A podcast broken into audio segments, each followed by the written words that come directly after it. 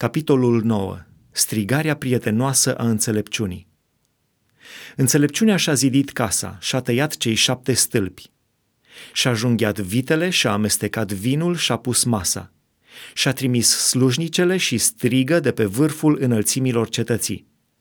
Cine este prost să vină încoace? Celor lipsiți de pricepere le zice, Veniți de mâncați din pâinea mea și beți din vinul pe care l-am amestecat – lăsați prostia și veți trăi și umblați pe calea priceperii. Cel ce mustră pe un batjocoritor își trage dispreț și cel ce caută să îndrepte pe cel rău se alege cu o cară. Nu mustra pe cel batjocoritor ca să nu te urască, mustră pe cel înțelept și el te va iubi. Dă înțeleptului și se va face și mai înțelept. Învață pe cel neprihănit și va învăța și mai mult.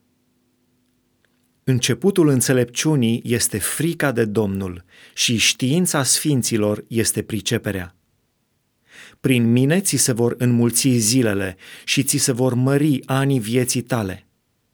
Dacă ești înțelept, pentru tine ești înțelept.